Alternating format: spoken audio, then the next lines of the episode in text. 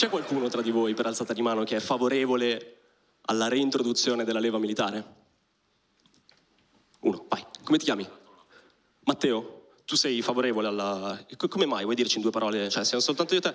No, davvero, anche io sono favorevole alla reintroduzione della leva militare perché mi sento portato...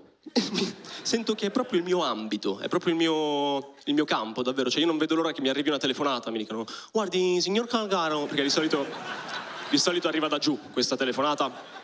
È una telefonata che arriva dal meridione. Guardi, signor Calgaro, lei domani mattina deve iniziare il suo anno di leva militare obbligatoria. Dovrà trasferirsi in una stanza insieme ad altri suoi coetanei insicuri che sfoggeranno la propria virilità in modo osceno e fastidioso quotidianamente.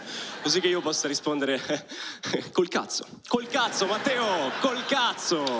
Che idea di merda è?